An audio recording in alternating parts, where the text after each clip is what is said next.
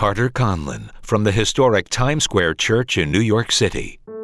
Many pastors throughout America warning their congregations don't take this journey, this journey of self indulgence, this journey of crafting a course ahead of you and not listening to the voice of God. Welcome to A Call to the Nation with Carter Conlon. In Acts chapter 27, we find Paul and other prisoners sailing on a ship headed for Rome. Paul warns the ship's occupants not to take this trip because it will result in damage and great loss. And as we'll see in today's lesson, Carter has the same dire warning for the direction of America. Don't continue on this journey. Let's join Carter now with his message titled As the Ship Sinks. This is what the Lord showed me about America as far back as I, as I recall. It would be back in the 90s, probably pre 9 11, during the tech boom, when there were more millionaires being made in this country than perhaps ever before in history. During the seasons when we thought that we were the greatest and were possibly at that time the greatest world power that was uh, in existence at the time. I was still given of God this message. The Lord showed me a pattern of where America was going to go in the future. I remember in the 90s, I was preaching in Times Square Church, and I turned on the platform to Pastor David Wilkerson, who was sitting there on the platform, and I told him, I believe that I'm going to be here long enough in America to see the demise of this great nation. And everything that the Lord has spoken to me has happened. It's unfolding exactly as it was shown 25 years ago, almost now. I've preached this message numerous times in New York City. I've preached it in Washington. I've spoken it at pastors' conferences. I've spoken it in many other places. As many people that I felt as could, could hear the word of God and were willing to consider what the Holy Spirit was saying about the days that were just ahead of us. You know, back in the 90s and early 2000s, the days were just ahead, but we have now entered these days that I'm going to speak about. And the message title is As the Ship Sinks, Tell Us What to Do. As the ship sinks. And there's nobody that's of sound reasoning today that doesn't see the bow of this great nation suddenly heading underwater we begin to realize we're in a deeper trouble than we've ever imagined we could be in. After 400 years of being a nation, we're in a downward spiral on almost every front morally, spiritually, socially, militarily, financially. It just seems that the, the whole nation is circling the drain at the moment. And we're, we're seeing something unfold before our eyes. Now, Lest you be discouraged, there is a good side to this. There, there is something that God spoke through this story in Acts chapter 27, and we get to this in just a few moments, and it's going to be the hope that you have for the future, for, for everyone here. As, as, as Isaac said in the song, for the person who feels unlovable or untouchable, the person who's addicted, the person whose family seems to be falling apart, there's a message in this for you that will give you hope and courage and strength for the future. Acts chapter 27, here's the scene. There's a group of people on a journey. There's all kinds of voices. There's, a, there's 275 voices on this particular journey, and there's one voice that speaks for God. You know, there are seasons in society where the voice of God seems to be at a minimum. And even in spite of the fact that Paul perhaps had a history, he had a reputation, he, there were literally miracles happening through his hands and through his life, yet the people on that journey chose to disregard his voice. He warned them. He said, Listen, don't take this journey. If you embark on this journey, it's going to cost the ship. This, this vessel that's carrying you is going to be is going to sink. It's going to be destroyed. And he said, and people's lives are going to be in jeopardy. Now, Paul said, please, I, can see him pleading with the people, please listen to me. Don't take this journey.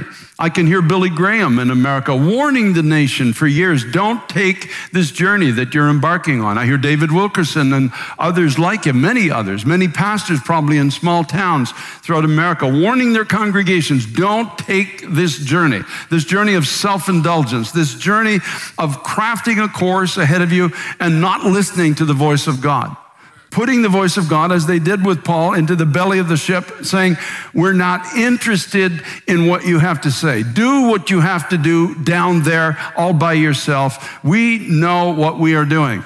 We're crafting this journey, and this journey is going to be wonderful. It's going to make us, don't forget, it was a, not just a, a journey of transporting prisoners, but it was also a, a journey of commerce. The, the people on that ship are going to make money, the owners are going to make money. It's all about making money. We don't want to hear this voice that says, don't focus in this direction, don't take this journey.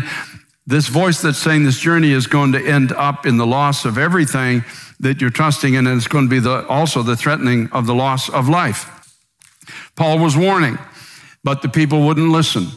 The owners and the helmsmen of the, of the ship and such like it says, when the wind blew softly, Acts 27 13, supposing they'd obtained their desire, putting out to sea, off they went. What a wonderful journey this is going to be.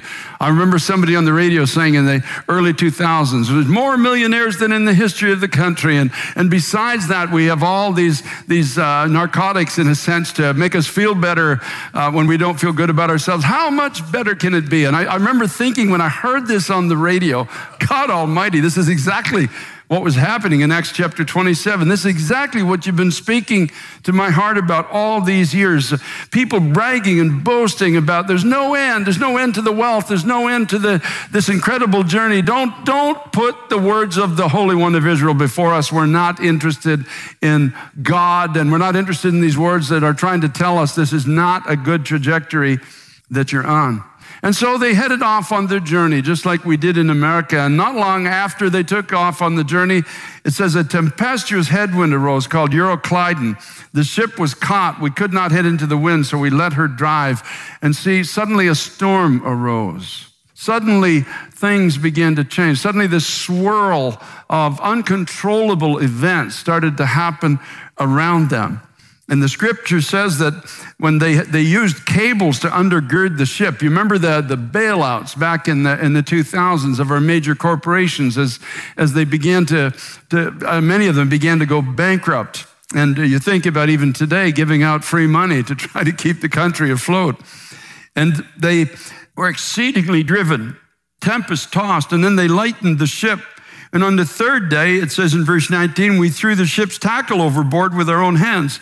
The, these proven things that had gotten so many from point A to point B for, for years and years and years it's almost inconceivable. They took it in their hands and they threw it overboard, like we threw overboard the 2,000 year old definition of marriage. We just suddenly decided one day we're going to throw it overboard and redefine this. We, we threw overboard the protection, guidance of our children. We threw overboard prayer in our schools. And we, we just started throwing overboard everything that made this a nation that became actually the envy of the world for many, many years all over the world. It, it, gave us the ability to do technological things that other cultures in thousands of years were not able to do. It's just amazing the, the, the, the wisdom, the ability, the military might, the inventions that God gave to this particular nation. Then we, we started just throwing it all overboard. Every, every day now in the news, we're throwing some new thing overboard that we've trusted in for years and years and years. And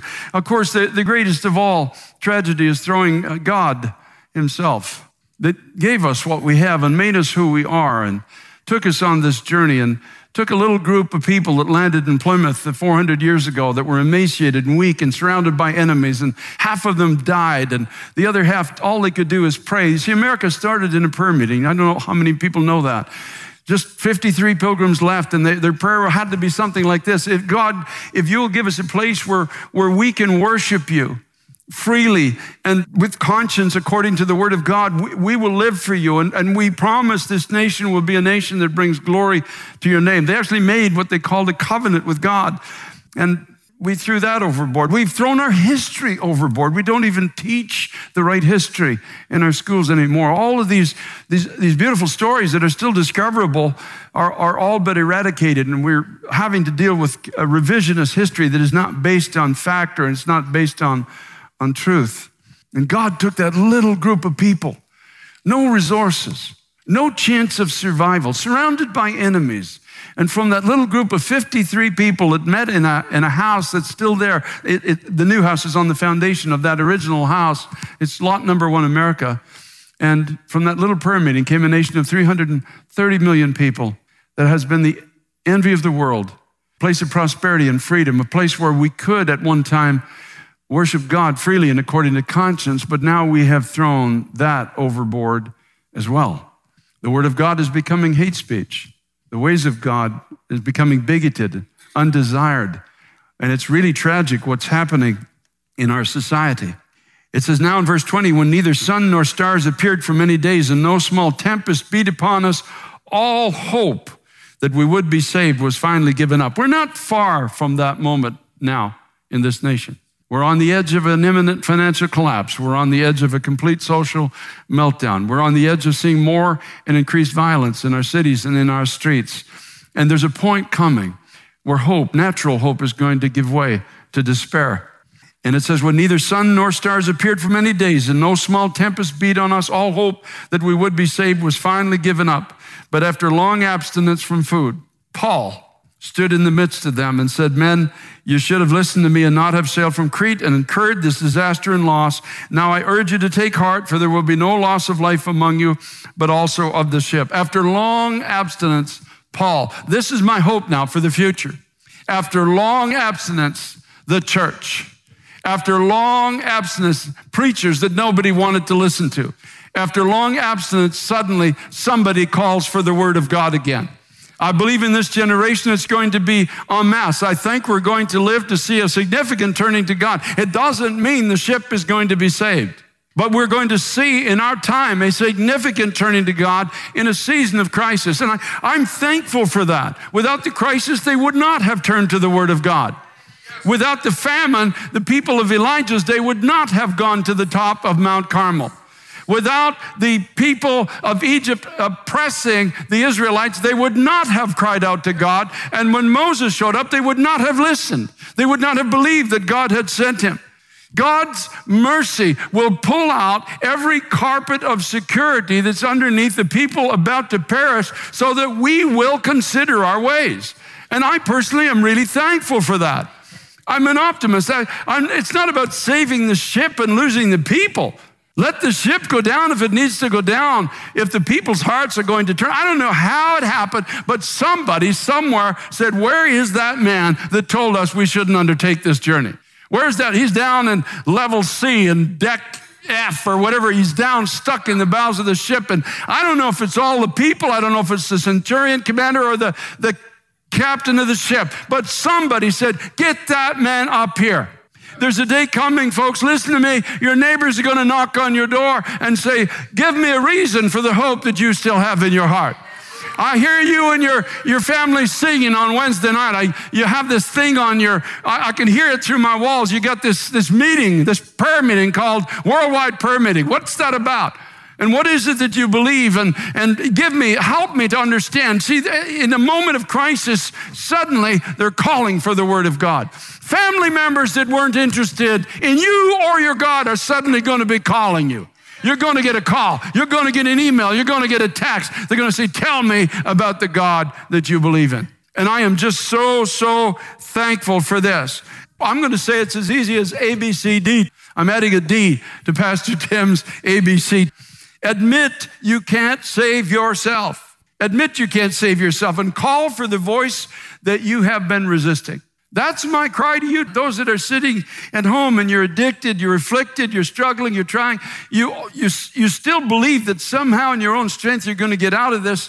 The way out is to admit you can't get out in your own strength. You won't get out. You will always go back to what you used to be, and actually you'll be worse in the, in the end than you were in the beginning. So admit that you can't save yourself and call as they did for the voice that you have resisted, the voice of God. Call for the words of God. You can do it in your bedroom. You can just say, God, start to speak to me. I want to hear your voice. Show me the way forward. And in verse 22, Paul says, I urge you to take heart.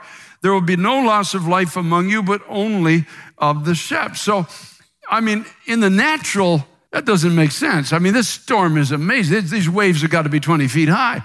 This, this ship is, is going to be broken to pieces by the ferocity of the storm.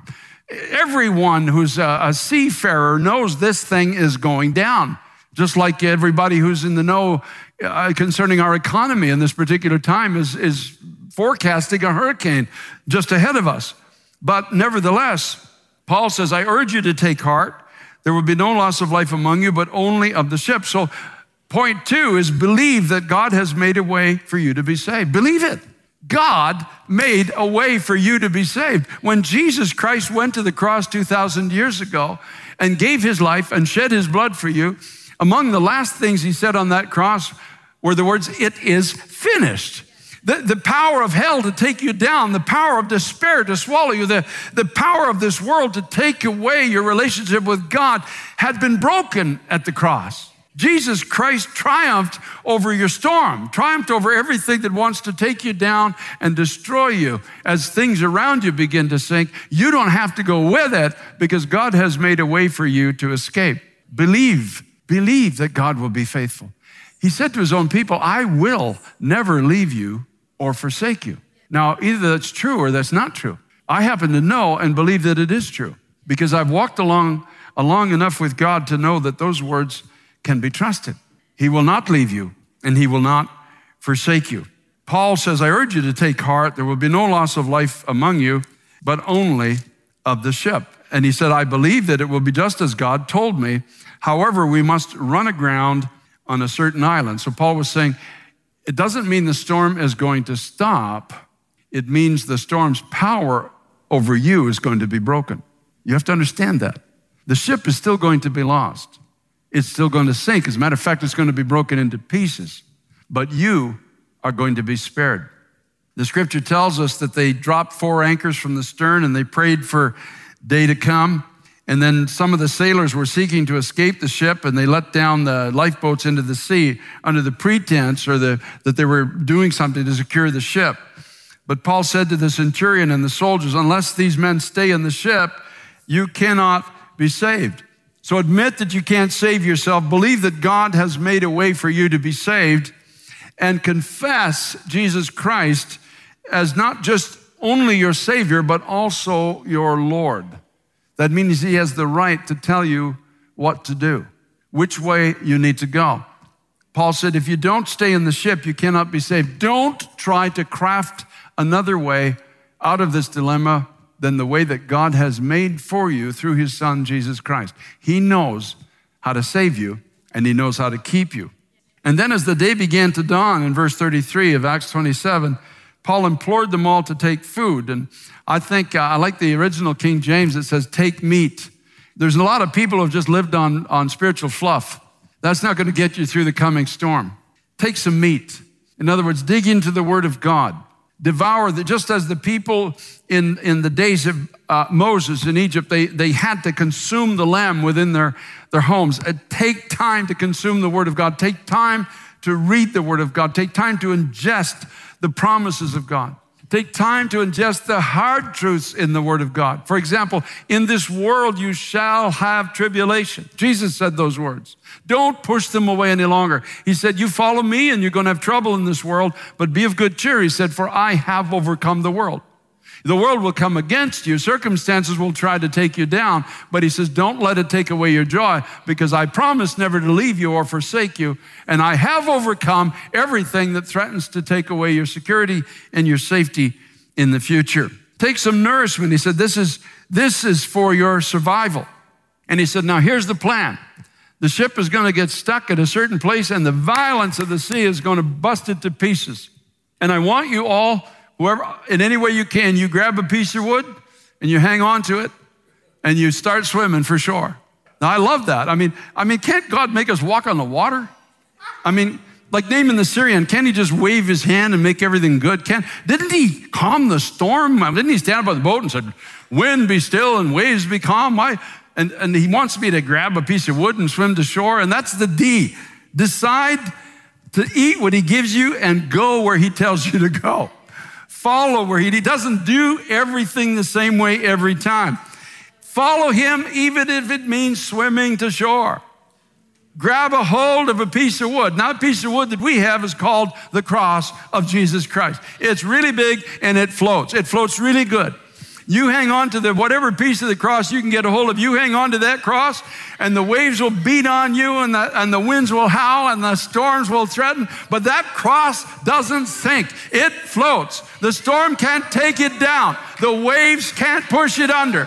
And everyone placing their trust and confidence in Christ is going to make it to the other side, going to make it to the place of safety in God going to make it to a place where we will sing, we will shout, we will dance, we will give God glory. It might be a rainy place, it might be a cold place as it was for them. But in that place, the power of God began to be known again. In that place, healing started to happen. In that place, the snake was pushed off into the fire. In that place, every man, woman, every person on that ship was given a chance to receive Jesus Christ as Lord and Savior, because you better believe that's what Paul was speaking to this group of people about Christ as Savior. It doesn't mean they were saved, but they had seen the power of God and they were given a chance. That's my prayer now for America.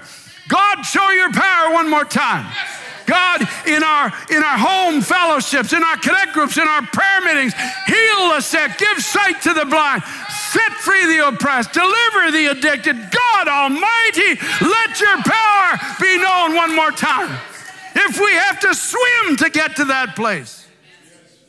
In the natural, you know, it was impossible. You know, I, I, spent a lot of vacation time at the ocean, and when waves are that big, the undertow is so strong, you can't get to shore. You can't even get to shore in a boat. Yet every one of them made it because the promises of God are yea and amen.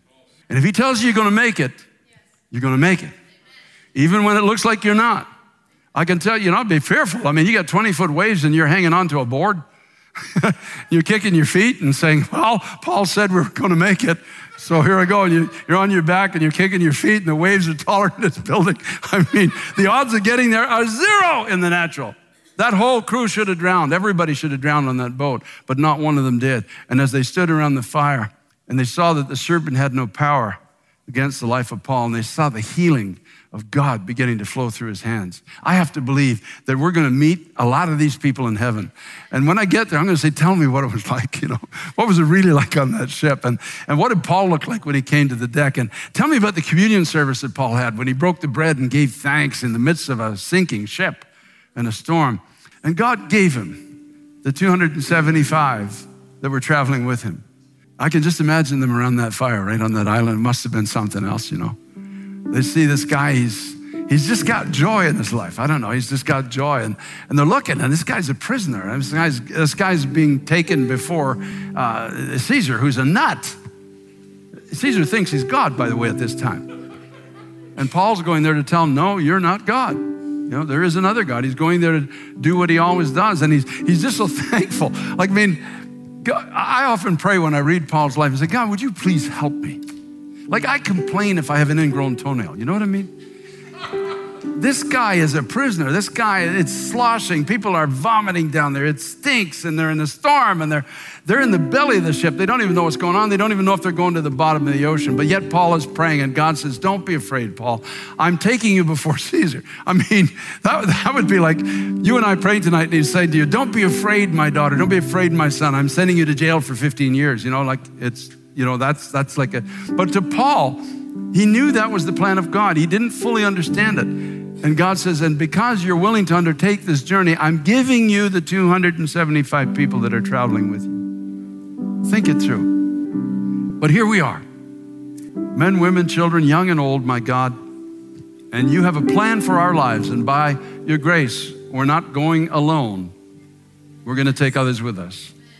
As they see within us the confidence and the joy. When they saw Paul's countenance on the deck of the ship, the scripture says they, they took heart. They took heart. The whole thing is going down, but one man destroys the power of the storm. One man plants hope in people's hearts again. That's why you and I are alive in this generation. You're a son, you're a daughter of the king, you're an ambassador of this great victory. So why don't you rise up and admit and believe and confess and decide I'm going with God, even if I got to swim. To get where He's got me to going, I'm, if I don't care if it's cold, I don't care how high the waves are, I'm grabbing a hold of that cross and I'm going. Thank you for joining us this week for a call to the nation with Carter Conlon from Times Square Church in New York City. For more information, log on to tsc.nyc. That's tsc.nyc. You can count on a powerful message each week on A Call to the Nation with Carter Conlon.